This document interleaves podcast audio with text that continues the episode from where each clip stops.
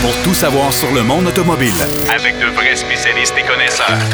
Bienvenue à Derrière le volant.net Avec Jacques DM.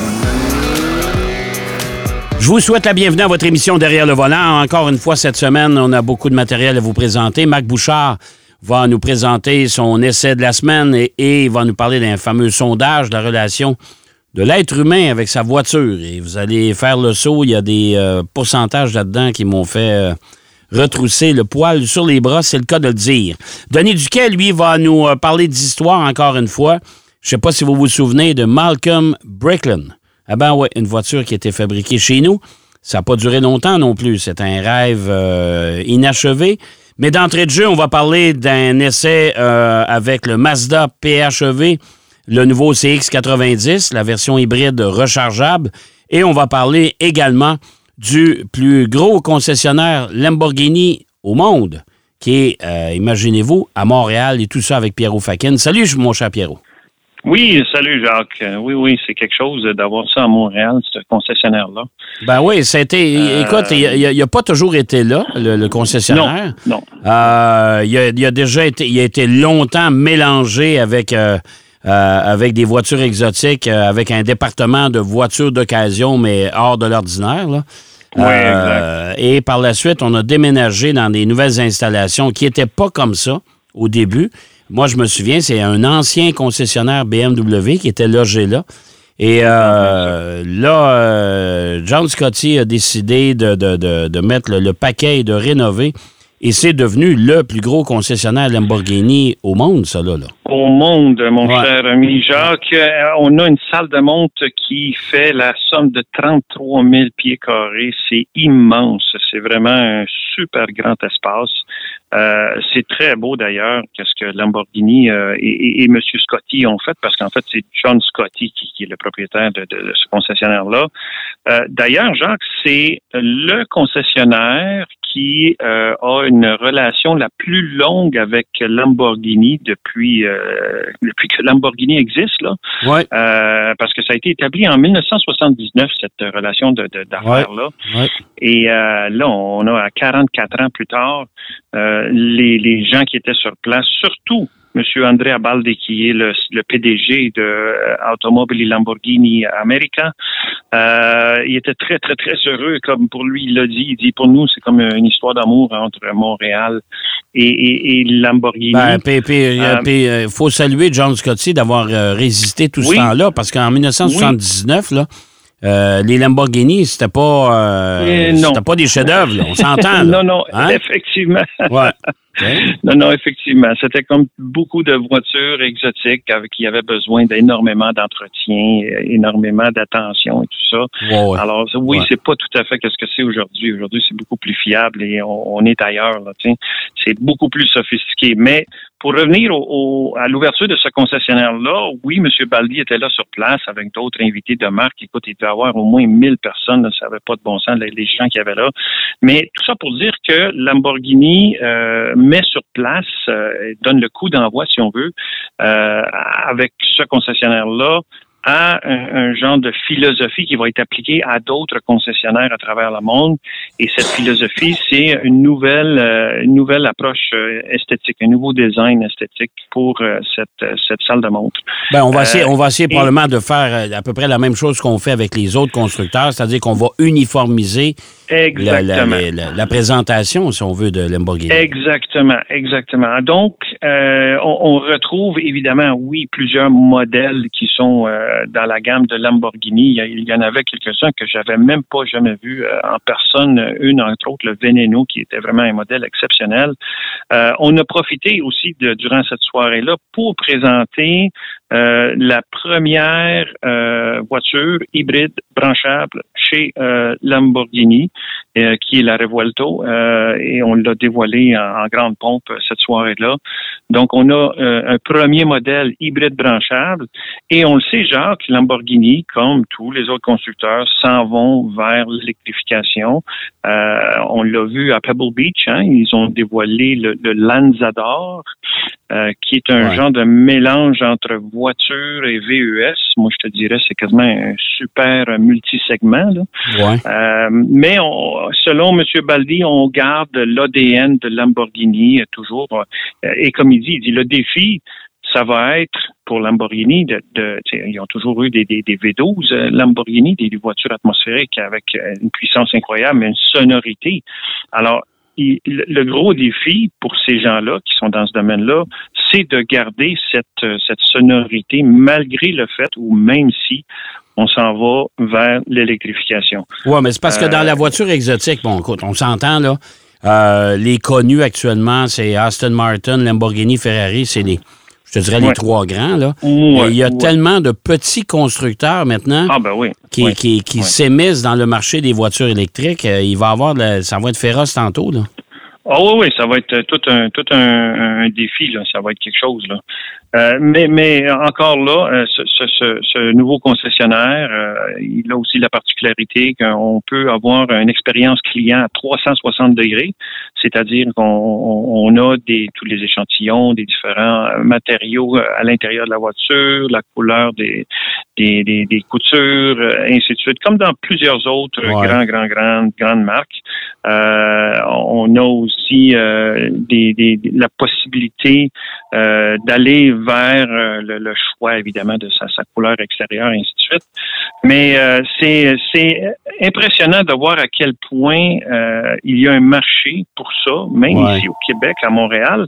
Monsieur Baldi l'a dit, il dit, vous avez une clientèle ici sophistiquée parce qu'il y a beaucoup de gens qui ont commencé avec en collectionnant probablement des petites voitures sportives et qui tranquillement avec le temps ont monté vers des, des, super cars, les, grandes voitures comme ça, euh, qui sont très, très, très euh, prisées et surtout très exclusives. Les Urus, par exemple, Jacques, les, Urus qui sont les, les, VUS de Lamborghini, écoute, on parle de plus de 300 000 l'unité. Et euh, il y en avait, je sais pas combien, qui étaient déjà en, commande pour le nouveau euh, Performante, qui est un, modèle assez exceptionnel. Là. Euh, donc, c'est quelque chose pour Lamborghini de, de vraiment euh, miser là-dessus, mais c'est aussi un, un, grand accomplissement, je pense, pour euh, ben, la ville de Montréal, mais surtout pour M. Scotty, là, qui, qui, qui, a cette relation depuis si longtemps. faut pas oublier que Lamborghini célèbre cette année son 60e anniversaire d'existence. Je pense que c'est le 30 octobre que Lamborghini a été fondé en 1963.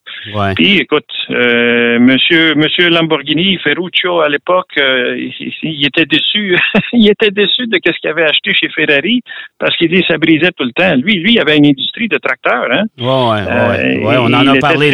on en a parlé avec Denis la semaine dernière. Alors. Euh, oui, oui, c'est ça. Il était très prospère. Donc c'était un homme d'affaires. Il voulait que ça marche. donc il a engagé les, bons gens et depuis le temps, euh, j'ai même posé la question. On est des nostalgiques, Jacques. J'ai même posé la question à M. Baldi. J'ai dit, y aurait-tu un jour euh, la possibilité de revoir une 350 GT ou la GTV là, euh, qui était dessinée par euh, Bertone. Euh, et il dit, écoute, nous autres, il dit, pour l'instant, ils vont continuer à faire des supercars comme ils font maintenant. il dit, il n'y a rien oh, d'exclu, mais il dit, je penserais pas qu'on arrive avec un, un non, non, non, non, absolument. Parce qu'ils s'en vont dans cette direction-là.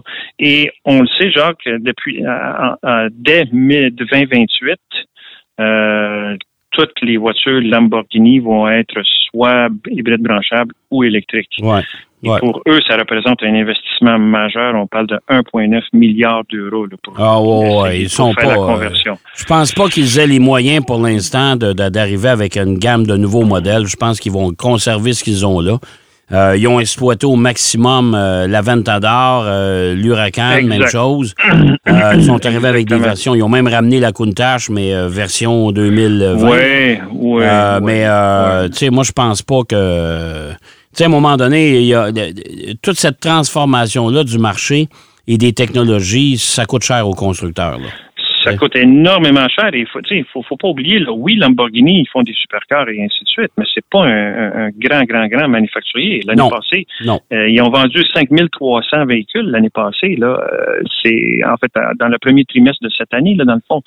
Mais pour, évidemment, oui, ils sont dispendieux leurs modèles, mais ça, quand on veut faire le, virage électrique, euh, ça demande énormément, énormément d'investissement d'investissement. Oui, tout à fait. Tout à fait. Une chance qu'ils sont supportés par, euh, par la famille Volkswagen.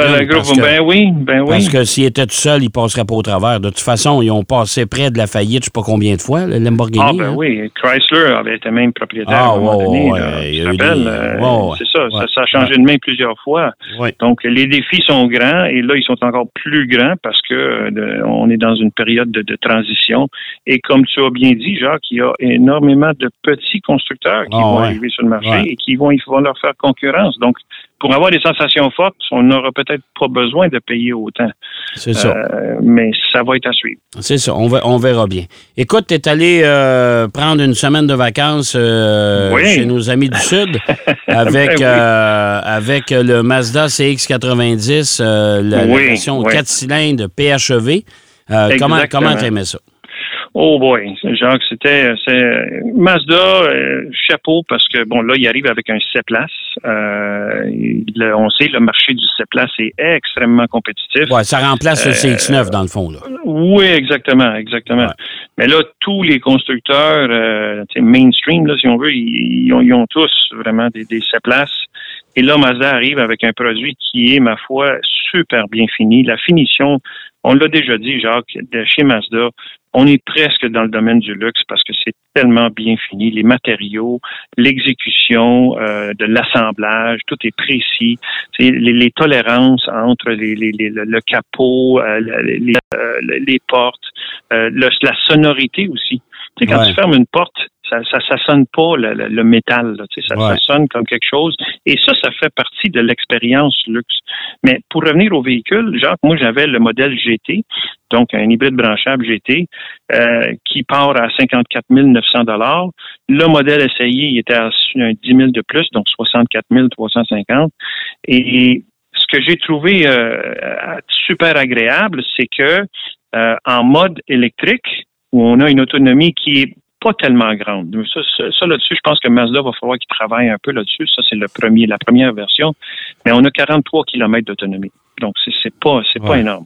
Et, et, ça se consomme assez vite, crois-moi. Ben, c'est, euh, la, la, majorité des véhicules PHEV actuellement c'est pas mal ça. Il y a peut-être juste le Toyota RAV4 Prime qui, on ouais, annonce 70 km. Oui, exact, exact. Ça prend trois ans d'en avoir un. Fait que, ouais, ben il y a ça aussi, là, exactement. Il y a ça. Mais, mais je pense que c'est un premier pas dans la bonne direction pour Mazda. Parce que oui, un véhicule grand comme ça, on, on souhaite avoir une forme d'électrification. Et là, on l'a via cette batterie. Euh, et ce que j'ai trouvé vraiment ingénieux, c'est que les ingénieurs chez Mazda, et ça, Jacques, je sais pas si tu as eu la chance de l'essayer ou tu vois l'essayer, quand on est en mode électrique et on accélère, on a comme un, changement de vitesse. Ça, euh, c'est la première fois que je ressens ça dans un véhicule électrique. Donc, on, sent un, petit buzz, là, et là, ça, ça drop un petit peu le, son et ça remonte. Et, on le sent même dans, dans l'élan. On a comme une petite hésitation de changement de vitesse. Et, ça, c'est voulu. Ça, chez Mazda, c'est voulu. Les ingénieurs ont toujours été très, très créatifs chez Mazda. Et là-dessus, chapeau, ils ont vraiment trouvé un, un, genre de lien, si tu veux, entre l'électrique et la combustion, parce qu'évidemment, la combustion, c'est ce qu'on a. Euh, ah oui, parce que c'est associé à une boîte automatique une boîte euh, régulière. Automatique, ah exactement, à, 8 vitesses. Donc, euh, c'est impressionnant et c'est très bien fait. on peut charger le véhicule, évidemment, avec un câble, mais il peut aussi se recharger en roulant. On a un, bouton pour activer le, le, mode recharge pendant qu'on roule. Et je te dirais que pour aller atteindre les 43 km d'autonomie, ça faut que tu roules sur l'autoroute un, bon deux heures, deux heures et demie. Alors, là-dessus, c'est toujours possible. Qui veut dire que l'autonomie générale du véhicule est quand même grande. On parle de presque 700 km. On a quand même, on a en fait de la distance avec ce, véhicule-là, si on gère bien la façon qu'on conduit. Euh, au niveau de la finition intérieure, impeccable. Les sièges avant, euh, très logeables. J'aurais voulu peut-être un petit plus de support latéral, mais sinon, euh, une très bonne conduite. J'ai trouvé que la suspension était légèrement rigide pour ce véhicule-là. Les routes, euh, écoute, quand, quand je l'avais à Montréal, les routes sont tellement en mauvais état et, on le ressentait. Donc, ça veut dire que le, le, frame, le, cadre du, véhicule est quand même assez rigide. Euh, et ça paraît quand on a des, courbes à haute vitesse euh, qu'on comprend, le véhicule, il, ne bronche pas du tout, du tout, du tout. Très agréable à conduire. la deuxième rangée de bancs elle, c'est des sièges capitaines, donc super confortables. Et je trouve, Jacques, qu'on s'en va vraiment vers euh, quasiment des, sièges d'avion. Là, on est tellement bien assis là-dedans. Euh, on a même des, euh, une petite tablette escamotable pour mettre des, des boissons à l'arrière. Et évidemment, il y a la troisième rangée qui, elle, oui, est accessible, mais comme la plupart des trois rangées, il faut enjamber un peu les sièges de la deuxième. et quand les, les les trois rangées sont, sont activées, sont, sont fonctionnelles, euh, ça réduit un peu l'espace de chargement. Ah, il n'y a, pas de coffre, c'est sûr. c'est clair. Si vous voulez avoir trois rangées de sièges pour avoir un coffre immense, il faut acheter un Ford d'expédition. Euh, oui, oui, exactement. Et ça, et, ça, oui, oui. ça, c'est tout un véhicule. Ça, on est juste, c'est juste l'étape avant l'autobus, ça.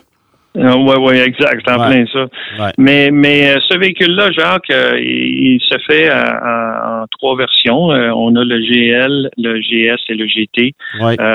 les trois sont à, rouage intégral, donc quatre roues motrices. Et, c'est super pratique pour, ah, évidemment, des voyages comme ça. C'est vraiment bien.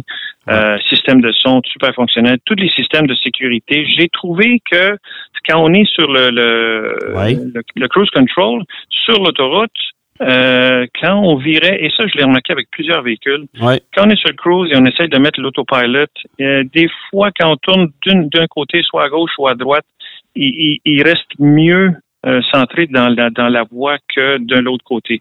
Alors, ça, je pense que les systèmes ADAS, ben, il faut s'adapter. Oui, mais ça, pour contrer ça, tu mets ton clientin. Euh, ouais. Non, mais c'est vrai, euh, chez Nissan, c'est comme ça. Hey, mon cher Pierrot, c'est tout le temps qu'on avait. Déjà? Déjà.